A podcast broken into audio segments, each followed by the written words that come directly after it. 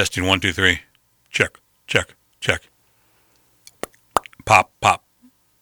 It's a little high. It's a little hot. Okay. Can you count to five again for me, Lois? Count to five. Sure. One, two, three, four, five. Got it. All right. Okay, so we're looking good.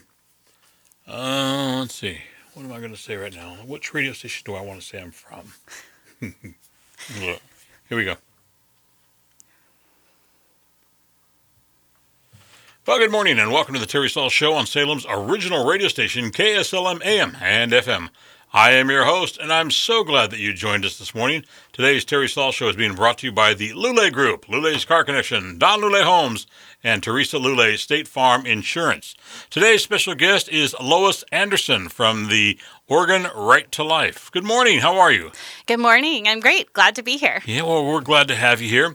We're going to talk about Oregon's right to life. And I told you earlier, I know nothing about this, so I'm hoping you are going to educate me, okay?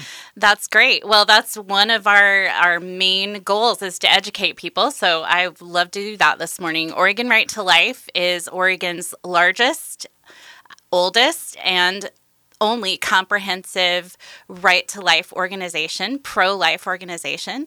And we advocate to restore legal protection for human beings that are endangered from abortion, infanticide, physician assisted. Um, a, a physician assisted suicide. That's a mouthful for Monday morning. You bet. And um, also uh, certain kinds of unethical research that use things like um, uh, baby parts, which uh, we can talk about a little bit later. Uh, it's actually Oh, a wonderful make me mad, aren't organization. you? I might, I might. There's uh, there's some anger involved sometimes in our job, but for the most part, it's very joyful because um, we promote life, and there's nothing more wonderful than life. You got that right. What is your background? Well, I actually got started sort of as a political activist in college. Um, I'm going to age myself here, but um, Ronald Reagan was running for reelection, and uh, I loved Ronald you know what's Reagan. sad? I remember that. so I'm aging myself too. Okay, I yeah. remember that. It was a wonderful time. My grandmother um, was very politically active and sort of taught me taught me the ropes. And um, over time, I realized that the pro life cause and the plight of the unborn was where I needed to focus my time. So I've been at Oregon Right to Life for almost 23 years. Really? Most of that time was spent um, running our political operations. Okay. And then um, I'm in my fifth year as executive director, and it's an incredible honor to Yeah. be serving in that role. So tell me, walk me through your daily activities. Okay, on a Monday, what do you do when you get there? You scratch your head thinking nothing like a Monday to ruin a weekend. Uh, well, no, usually we're pretty excited to get started um, on the week. Uh, we have a staff of um, 12 that uh, some work in the office, some work remotely. And so we have a series of meetings where we talk about what we're doing for the week. We check in the news for sure to see what's been uh, going on nationally and in Oregon, if there's anything related to um, the pro-life issues and uh, then we we go to work and a lot of what we do is education we're providing materials we're um, doing social media You're posts. providing materials for for who? Yeah, so for pro life advocates around the state, um, Okay. it might be digital materials that they're sharing. Uh, right now, we're doing letters to the editor campaign about this uh, important Supreme Court. Court case that's coming up. Um, and so we're talking to our incredible volunteers that are spread out all over Oregon who are working on a daily basis to um, protect life. Who who do you answer to? Is there anybody that you answer to, or Yeah, we have an incredible board of directors. Okay. Um, that is all volunteer and they meet quarterly. They're from all corners of the state. Some of them have been doing this work for all 50 years of Oregon Right to Life's uh, life. Um, we started in 1970, and some of them are brand new to the movement. We have some uh, younger adults on our board that have just joined that we're really excited about. So Well, I. I answer to them. okay? Um, do you? I'm assuming that on this is such an, an important uh, subject. You're obviously going to have the people on the other side that say, you know what? Why don't you just get a real job and quit you know doing this stuff. Um, is is that going on? Um, sure. You know, we don't get as much opposition as one might think. Um, I I think we've sort of gotten to the point with the abortion issue and even physician assisted suicide, some of those end of life issues, where um, we we speak out um, on the issues and share information, educate people about them, advocate for policies. It might be a vote or something else than that, other than that. And it's there's not a lot of direct action opposition um, that happens. It does happen periodically, but um, uh, I was just listening to a podcast about the different decades of the movement, um, and definitely during like the '80s, there was a lot of direct action that happened. Um, but but now, like a lot of things that we do uh, as just Americans and human beings these days, um, there's just a lot that happens um, online and in churches and at homes, and um, not a lot of action on the streets. So when when someone calls you that says, you know, and I disagree with you on this and this and this, um, are are you to answer the answer the call? Are you going to just uh, ignore them and say, you know what, that's our right? Deal with it? Or i mean how do, how do you operate with that? We love to talk to people who disagree with us. Um, and in fact that's one of if you the... listen to my radio show you'll hear that all the time. They're always disagreeing with me. Yeah. So um, one of the things that we that we do and i guess thinking about it on a daily basis it doesn't necessarily happen on a daily basis, but one of the things that um, we do as an organization is we do a lot of um, booths at fairs and festivals. We have a pro life display and we have materials, and um, we do a lot of training with our volunteers to help them engage in dialogue with people that disagree with them. And that's one of the most important things um, that we can do in person to person type of dialog mm-hmm. rather than sort of like this standing off against each other. That's not what we're really interested in. We're interested in, in speaking to people um, and helping them understand what actually is going on in our state and in our country when it comes to the unborn child. What what is the uh, and we're gonna we're gonna get into this a little bit here about the the doctor assisted suicide uh, for the end of your life. Mm-hmm. Um, I'm I'm not sure how I feel about that. Um, it's kind of a touchy subject, isn't it? It is. It is very touchy, and um, believe it or not, uh, well, and it's very personal. It's very nuanced. Uh, maybe that's what the reason is, is because yeah. it's such a personal thing, and mm-hmm. I'm not mm-hmm. sure. Like, I don't know. Yeah. I don't know. So what, one of the oh, go ahead. I want to ask you a question yeah. if I could, um, because I don't know this. Mm-hmm. The doctor assisted suicide. Okay, explain how that works. What's the procedure? uh, on how that actually works. Do I go to my doctor and say, you know what, I'm done mm-hmm. and I want to wrap it up here? Give me a pill. Is that how it works, or is it?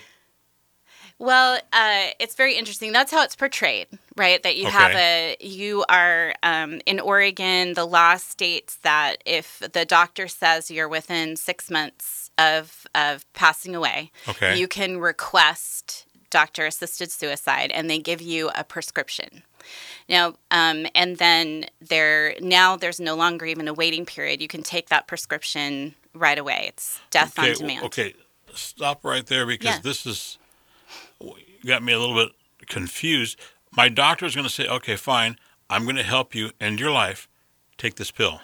Is that basically what it is? Yeah, well, it's not exactly a pill but it, it, because you're poisoning yourself so there's not okay. there okay. there's the medication the the the lethal medication can take a lot of different forms and in, actually that's one of the things that's very concerning about assisted suicide is basically doctors are experimenting on vulnerable people really? who are sick.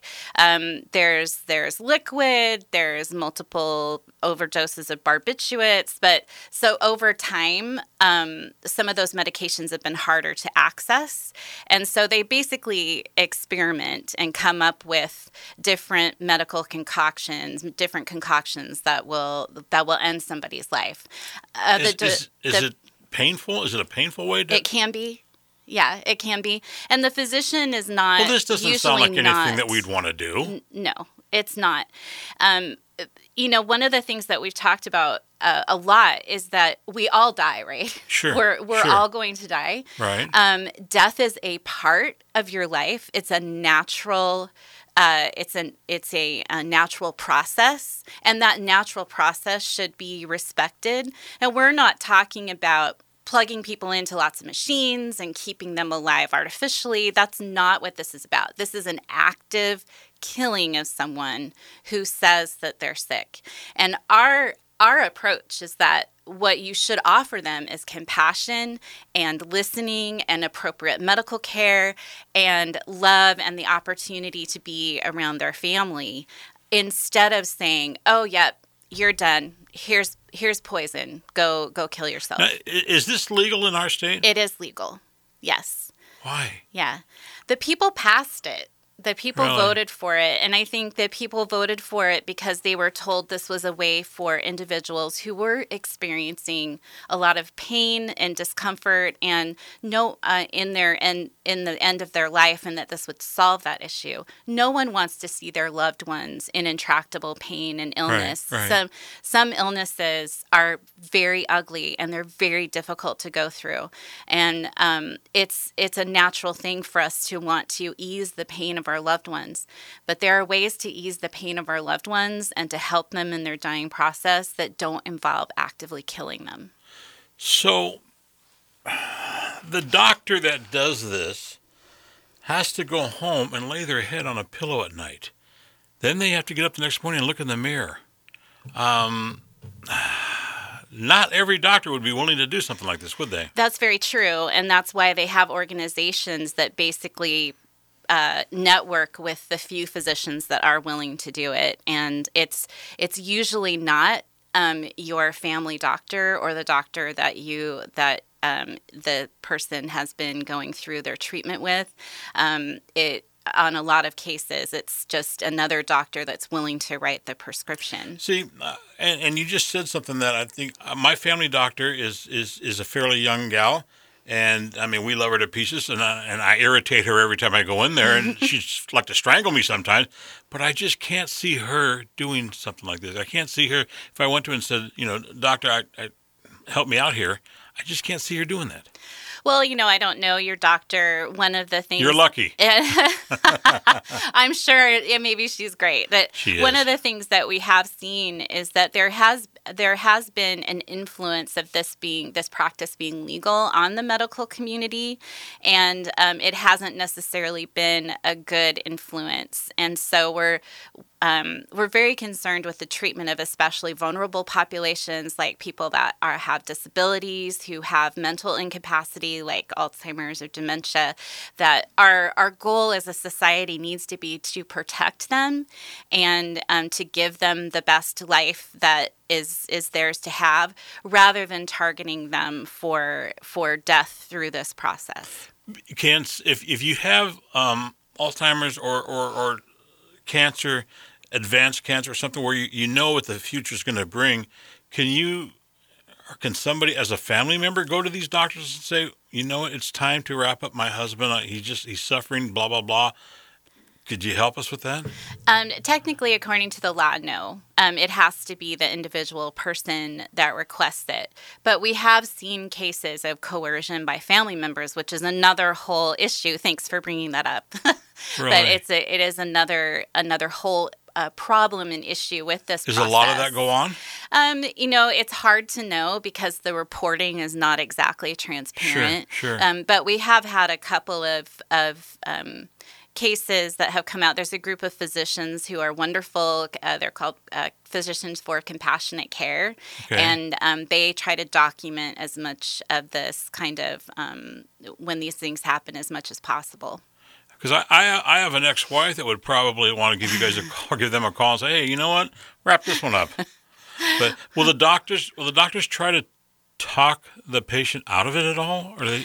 I mean, you just can't walk in there and say, "I'm I'm done." It really depends on the individual doctor, and uh, we have some wonderful physicians in in that group who have incredible stories of patients who have come to them and asked for uh, the medication, and and they have actually talk to them and, and um, talk to them about what is it that they need why are they asking and um, one woman in particular is is still alive almost 20 years later and was able to see her son uh, marry and have grandchildren Nice. and if that doctor had not Nice. approached it that way she would have missed all those things Okay. We only have about 30 seconds left here in this, this segment, and then we're going to get into some other stuff here. Um, Doctor assisted suicide, that's legal in the state of Oregon. Yes, But it it's is. not legal everywhere, is it? It is not legal everywhere. Um, I there are. I didn't bring my stats with me today, but there are about six other states and um, the the uh, District of Columbia where it is where it's legal either by legislation or by court decision. Okay. We need to take a short break. When we come back, more with today's special guest. You're listening to the Terry Saul Show on 104.3 FM and 1220 AM. We are KSLM. Today's show is being brought to you by the Lule Group, Lule's Car Connection, Don Lule Homes, and Teresa Lule State Farm Insurance. We'll be back in just a moment. Don't go anywhere. We're just getting warmed up.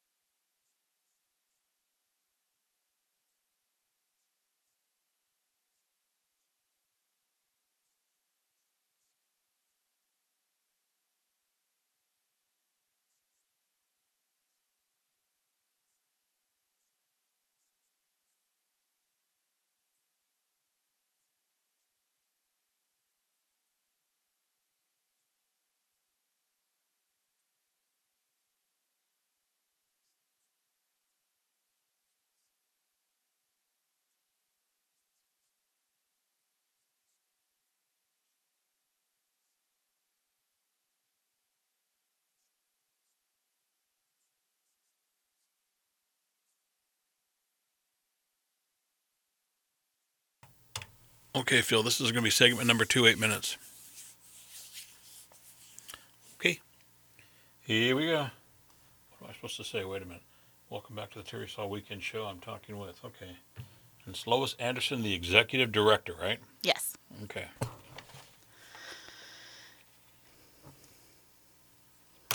Here we go.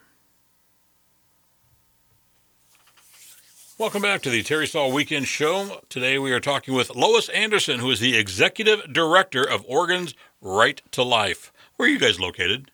Uh, we're actually located locally in Keizer. Okay, all right. Is it is it someplace that we don't like telling the address, or do we are we okay with that? Or Uh, sure, we can tell the address. It's on River Road in Keizer, 4335. Got it. Okay. Oh, I know right where that's at there. Okay. Um, you mentioned earlier in our first segment there's something about the uh, Dobbs and Jackson Supreme Court case. Um, why is that so important, and what's that all about? Well, on December 1st, the Supreme Court is going to hear, the United States Supreme Court is going to hear oral arguments, and the case is Dobbs uh, versus Jackson's Women's Health Organization. So Okay. it's out, a case out of Mississippi. Okay. And what's uh, important about it is the um, Mississippi passed a law that um, limits abortions after 15 weeks gestation Okay. and um, they the the case was immediately you know the bill was immediately challenged worked it worked its through worked its way through the federal courts um, and challenged to the supreme court.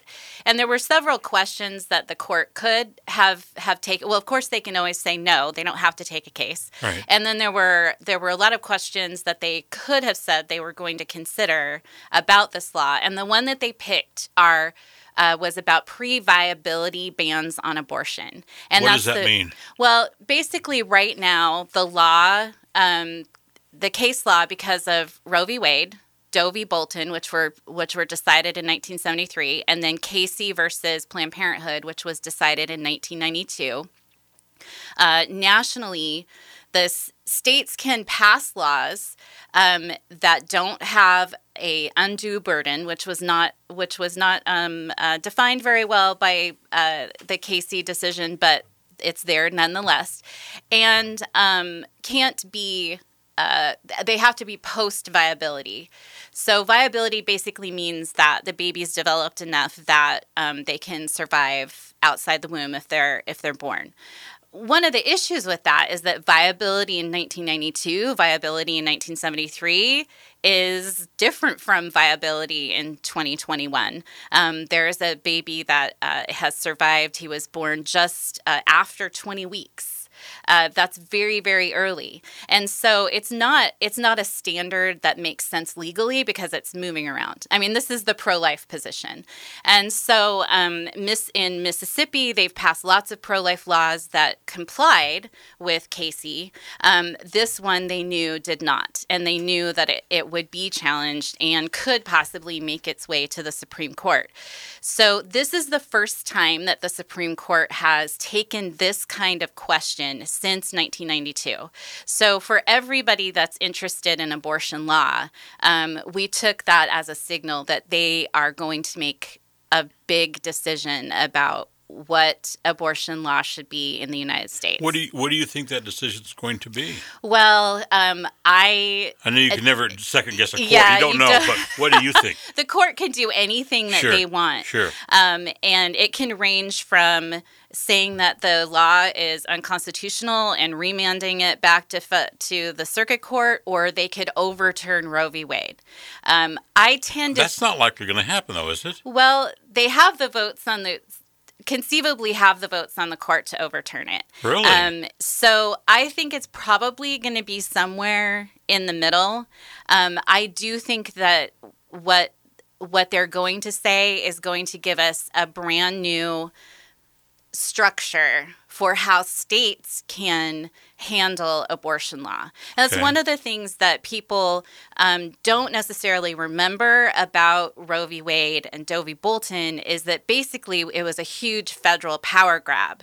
There were states that were had different le- had different laws about abortion. Oregon had legal abortion starting in 1969. Places like Texas, abortion wasn't legal.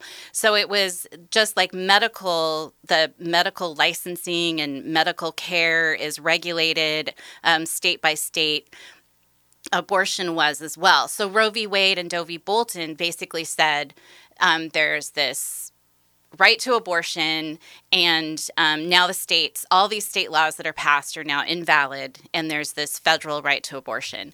And we've been moving our way around that ever since.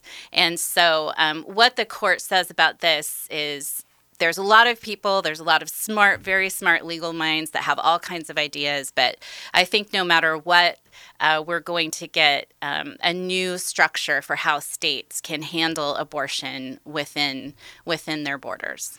Can you refresh our listeners' memory to Roe v. versus Wade? What was that all about?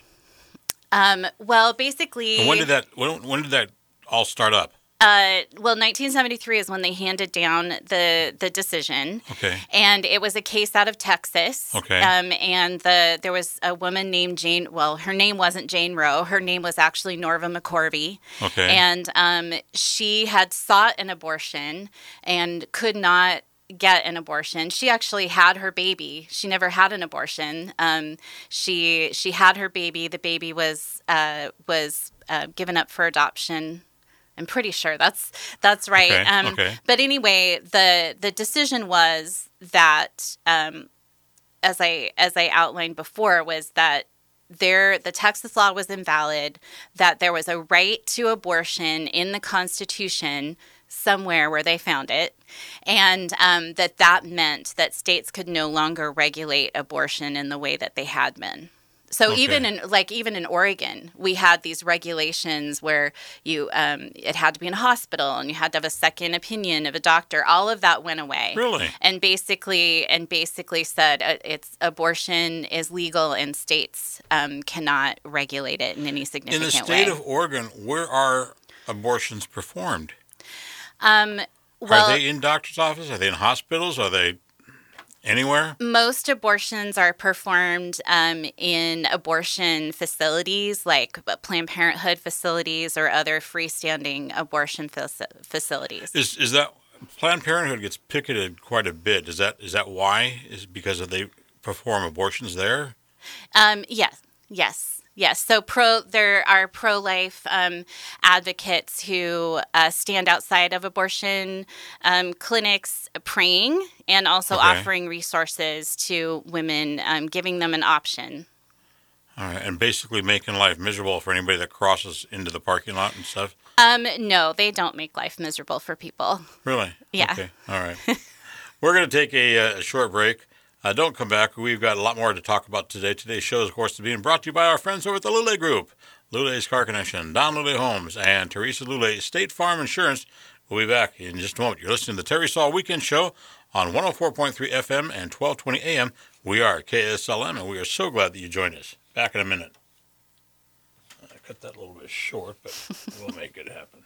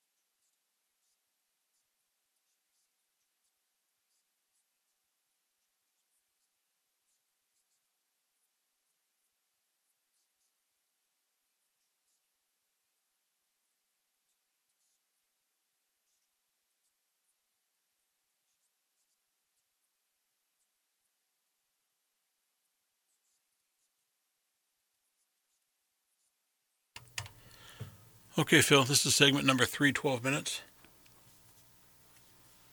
And what am I supposed to say on this one? We are back. This is the Terry Saul Weekend Show. I'm your host. Okay, I can do that. If I can find, oh, here we go. Segment three.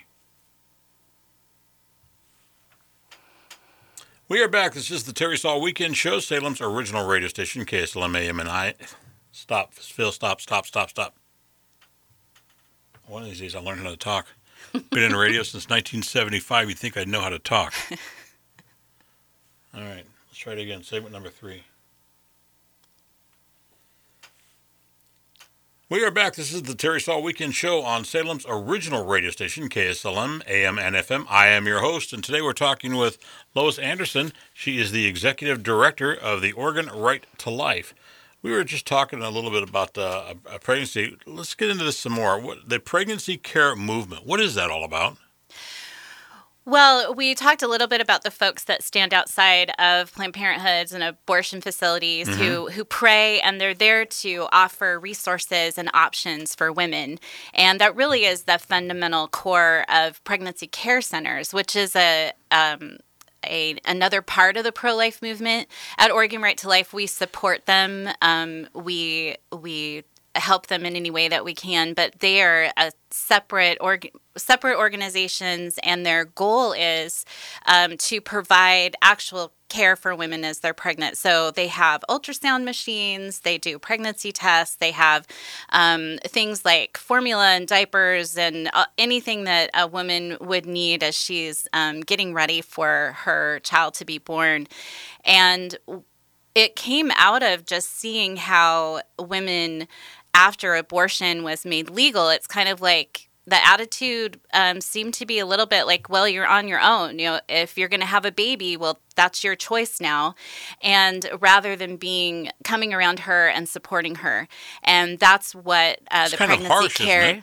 Yeah, it is harsh, but we're talking about also the fact that we um, people that are saying that are also advocating that an unborn child does not have any right to life, an unborn child that whose heart has been beating since six weeks, who can hear and recognize the voice of their their mother, who, uh, you know, they're so fully developed uh, at a very early age. So it's not a hard leap to also not be super caring about the mother either. And so, uh, seeing that, um, the pro life movement really came together and started forming these. Uh, uh, organizations, and they really started out as sort of mom and pop uh, ways to bring support. And now we have full blown medical clinics where uh, they can also have some referrals to prenatal care and just really be cared for and loved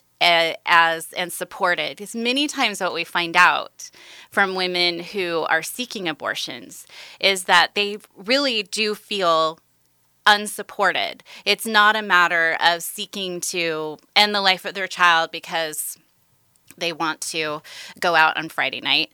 Um, yeah, but, but, but, but, I'm sorry to interrupt you, Liz, yeah, but, sure. But by ending the life of their child, you're ending the life of a human being. Yes. Um, whereas if you decide that you want to go out on Friday nights and you don't want to be bothered by a child, there are other options. You yes. can put that baby up for adoption. Yeah. And and don't have to worry about going out on Friday nights anymore. Yeah. You're done. Is that is that correct? Yes, there are many many options, and I think that sort of the the stereotype uh, which can can there's a lot of stereotypes in this movement for sure. There's stereotypes of pro-lifers and there's stereotypes of women that seek abortions and there's stereotypes of people that promote abortion. I think backing away from those stereotypes and thinking about the individual person and their individual time making a decision is very important. And one of the uh, also one of the resources that pregnancy care centers will provide is just really talking through all of her options. And adoption certainly is an option um, but it's not it's not the only it's not the only one. There's there's lots of uh, community resources for women that find themselves in these situations where they don't feel supported uh, when they're when they're pregnant, either financially or um, certainly our ec- economic situation right now is pretty unsettled. Um, but there are a lot of people that want to help in many different kinds of ways. I have a a friend of mine that uh, years ago put her daughter up for adoption, mm-hmm. and one day we talked about it. And I says, How do you feel about that? And she says, I feel okay because that was the best thing I can do for my daughter right now. I, I've been in touch with her. I've been in touch with her adopted parents, and they're giving her the best life she could have asked for. Yeah. yeah. So just because you're putting someone up for adoption doesn't have to put a black mark against you. Oh, no, absolutely not. I mean, I think, in fact, it's one of the most loving and sacrificial uh, things that someone can do because uh, your connection to your child. I have four children, been pregnant four times, and, um, you know, your natural connection to your child is, is very, very strong. And making yeah. a decision to, uh, to have your child adopted is, is can be very traumatic. And actually, that's another thing that, that pregnancy centers also uh, help with because there's a lot of trauma in all of these decisions, including whether it's adoption or women that go ahead and have abortions. They need to have uh, the opportunity to heal from that from that um, experience. And that was that was my question, Lois. Is that if you do have somebody that does have the abortion there, um, you don't just walk out of that center and say, okay, let's go get a pizza and celebrate whatever it is. I mean, there's going to be some psychological issues, is there not? There are. There's been a lot of studies, and there are some women that for them, you know, it's a relief. And they do they do um, process it in in a different in a different way. But over time some for some women immediately and for some over time uh, there is trauma involved with that that can really impact um, their relationships, their future children. I worked with a woman for several years. She's since um, moved to Washington, and she is the director of Human Life Washington, which is their pro life state organization. And um, she had an abortion when she was 19 years old, um, and just really put all of the memories of it aside, uh, except she would have anxiety or even sometimes panic attacks when um, she was vacuuming. And when she went through her abortion healing, she realized that it was the her memory um, of the sound of the abortion um, technology that they use. They use a, a very powerful suction um, to do uh, first trimester abortions, and so th- she. That's just one story of many that I've heard of, of what women go through. One of the things that's really important for people to understand is that women are not fully informed when they walk into an abortion center. Why is that? Um, they're they're, They're well Not they're, doing their homework? they're not they're either not doing their homework or the medical community you know the the the doctor the abortion provider is not doing their job and purposely suppressing information. Just for instance planned parenthood they do they do ultrasounds to determine the, the how the development of the child so that they know what abortion procedure that they need to do. They will not show um, the ultrasound to the woman. Um, and there's there's just a Is- lot is- of disinformation that Is goes Is that on because they're afraid they may change their mind? Well, you know, I don't, I don't know the mind of uh, Planned Parenthood's professionals, but their business model is based on selling abortions. And we, there are many um, ex Planned Parenthood employees that uh, that testify to that. Um, that is their business model. That's how they, that's how they make their money. Um, Do you remember before you sat down and we turned on the microphone, I said, You're going to piss me off at some point? yeah. You just did. Yeah. That's, uh, yeah. And and so it is in their interest. Um, they don't they don't want women to walk out the door and change their minds. Okay. Some of these other facilities that you were talking about there, um, do they actually deliver children in those facilities? Um, in the pregnancy centers or right, the yeah. no, they don't. Um, they're they provide um, sort of the initial initial care for women, and then they refer them to uh, physicians who will help them with with delivery.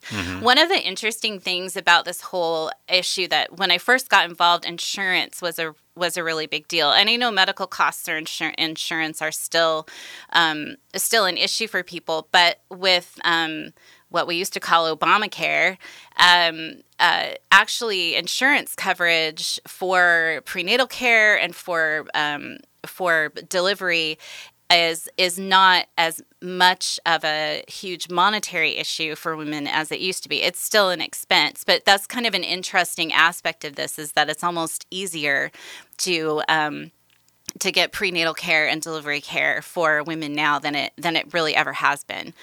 Do you do you think that people that have abortion, women that have abortions, um, ever go through a serious guilt afterwards? Like, you know what? What the hell did I just do? Oh yeah. Oh yes, absolutely.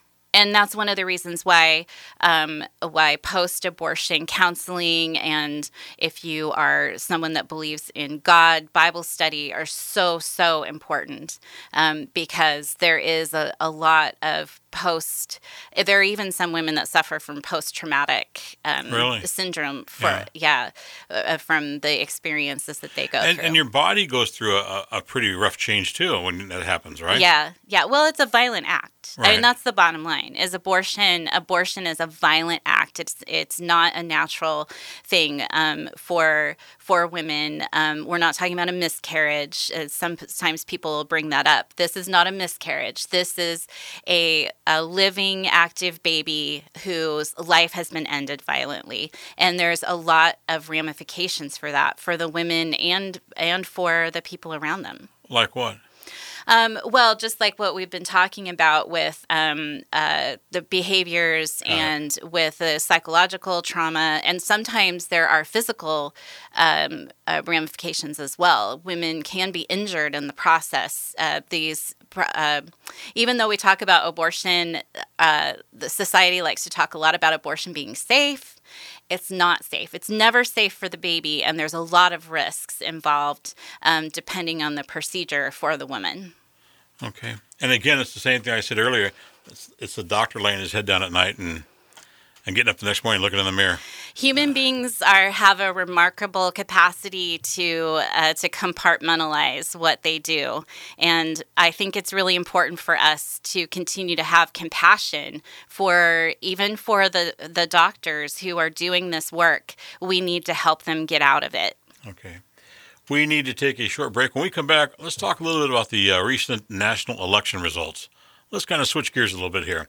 You're listening to the uh, Terry Saul Show on Salem's original radio station, 104.3 FM, 1220 AM. Our guest is Lois Anderson from the Oregon Right to Life. We'll be back in just a minute with our final segment in just one moment. Stick around.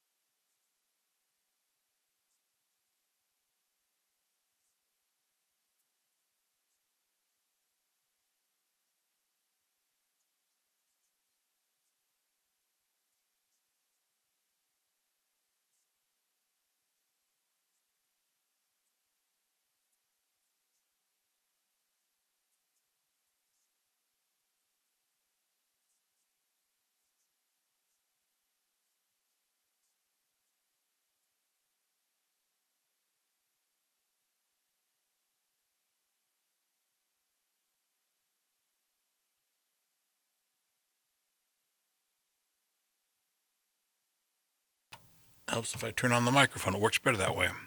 Okay, Phil, this is uh, segment four. Last segment, nine minutes, 50 seconds. Okay. Here we go. We are back with our final few minutes. Today's guest has been Lois Anderson from the Oregon Right to Life. And uh, how, how are you supported? We are supported all by our wonderful donors, Really? individual donations. 100% from Hundred donation? percent individual donations. Okay, if yeah. someone would like to make a donation, what's the best way to do it? Well, through our website. Okay. And that's ortl.org. It's very easy to donate through the website. Okay. And also, you can call our office, uh, 503 463 8563, and we can take donations over the phone. All right. Let's talk about the uh, the recent national elections results. You ready to get into that? Yeah, we had some some exciting things happen in Virginia, and I'm sure that people, uh, if they're following it, they have heard a lot of the news about Glenn Youngkin winning in Virginia, and and how that was a big deal because um, President Biden won Virginia just two years ago. Uh, what they may not know is that abortion politics were uh, a big issue, and really? in particular, yeah. So Terry McAuliffe, um, we haven't talked about the Texas heartbeat law, um, and uh, but Terry McAuliffe uh, brought this up um, and really tried to hammer, spend a lot of money hammering Youngkin about his position on um, on life and the Texas heartbeat law, and it was extreme. He even campaigned outside of an abortion facility. And they really thought that this was their silver bullet. This was the way that they were going to attract women voters and it just backfired on them. And Glenn Youngkin was just steady as you go, talked about his position. He's pro-life candidate, um, and he just uh, kept that position, did not waver on it. And I have some statistics here in a CNN exit poll, so we know that's not going to skew our way, right? Um, and they said, obviously, you've listened to this radio show uh, before. yeah. so um, eight percent of, and remember how close how close it ended up being. Um, it was like three or four percent. So the the election was close. So every little thing counted. So eight percent of the Virginia voters who participated in this exit poll said abortion was their top issue. Of these voters, they voted for Youngkin over McAuliffe by a margin of 17%. Wow. So the people, the voters for whom abortion was their major issue, they voted for the pro life candidate, not the pro choice candidate. And so I think that that's a real message for us leading into the uh, 2022 elections, which Oregon has um, a brand new congressional district. And um, through our redistricting, uh, we have now um, Senate uh, Congressional District Five is more competitive. So we have a real opportunity in Oregon, um, and we're going to be fighting as much as we can in 2022 to uh, get pro-life candidates on the ballot and to get pro-life voters out and is, help them get elected. Is there a chance that you're going to have some some candidates that are pro-life? Oh yeah. Uh, we have wonderful pro life candidates in Oregon. Um, and in fact, this last time, every single um, legislator, Republican legislator who won their election was either recommended or endorsed by Oregon Right to Life PAC. Okay. So we've been working very hard over a long period of time. Um, to get to this place, but we we do a lot of hard work to support our pro life candidates. But I think the overall, just the overall uh, takeaway from this national election is that um, we need to we need to not be afraid of talking about protecting the unborn um, when we are in our elections. It's actually an issue that that people flock to, and uh, for those that are really that abortion is an, an important issue to them. Um, they are primarily pro life in Virginia. And in Oregon, it might not be a 17% margin, but we've seen over time that that's also true in Oregon, that more people uh, consider themselves to be pro life that vote on that issue versus pro choice. What about n- nationwide? Um, is there more people pro life than, than against it? Well, we're certainly. It depends on what poll you look at, right? And it sure. depends on how the questions how the questions look. What I think is remarkable is that it's remained very stable. You think about all of the time and effort and money and and discussions that we've had over the years where abortion is settled. It's just settled law and you just need to you know the pro-life movement needs to stop talking about it but americans really have remained fairly um, split over the issue and still really searching and wanting to know more about the issue. And so I think that that's what's a remarkable thing about a, a major Supreme Court decision that uh, really has not ended the issue at all. It's it's only continued it. Right. You said something earlier, a couple of times you referred to it, and, and I don't I've never heard of it. What is the Texas heartbeat law? What yes, is that? So Texas passed a law um, last fall, I think, or um, that bans abortion when a heartbeat can be detected, which is about earlier that's six, six weeks. weeks? Yeah, Okay, which is at about six weeks. And um, there have been heartbeat laws passed around the country, and all of them have been struck down by the courts. The reason why this one is still in um, is st- is still law and still functioning in Texas is because they created this very um, different uh, uh, enforcement mechanism where basically it's all civil. The state doesn't have any ability to enforce the law. It's enforced through a civil process that someone county? can bring. Would that be in Well, or is that statewide? It's statewide, and so someone can bring a case and say this this doctor is doing abortions after after the heartbeat can be detected. It's very controversial. It's very Boy, cutting it sounds edge. like it. Yeah. Um, and the Texas folks, you know, they're frustrated because in Texas, what's this law passed in a bipartisan manner. Um, and so it was it is supported by the people of Texas and they're they continue to pass pro life laws and, and I think they were frustrated and came up with this sort of very um, interesting and, and unique enforcement mechanism. The Supreme Court may actually be handing down a written opinion about that this week Really? because they heard they heard arguments about the enforcement mechanism in particular and something called standing um, and whether or not the people that were bringing the case had standing to challenge the law.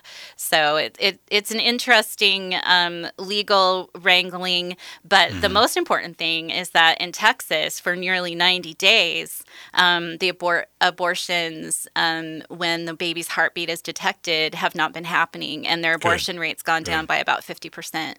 What is what is the the latest in a pregnancy that you can have an abortion? Is there any? In Oregon, there's no limit. So just prior to childbirth, you can have an Yes. abortion.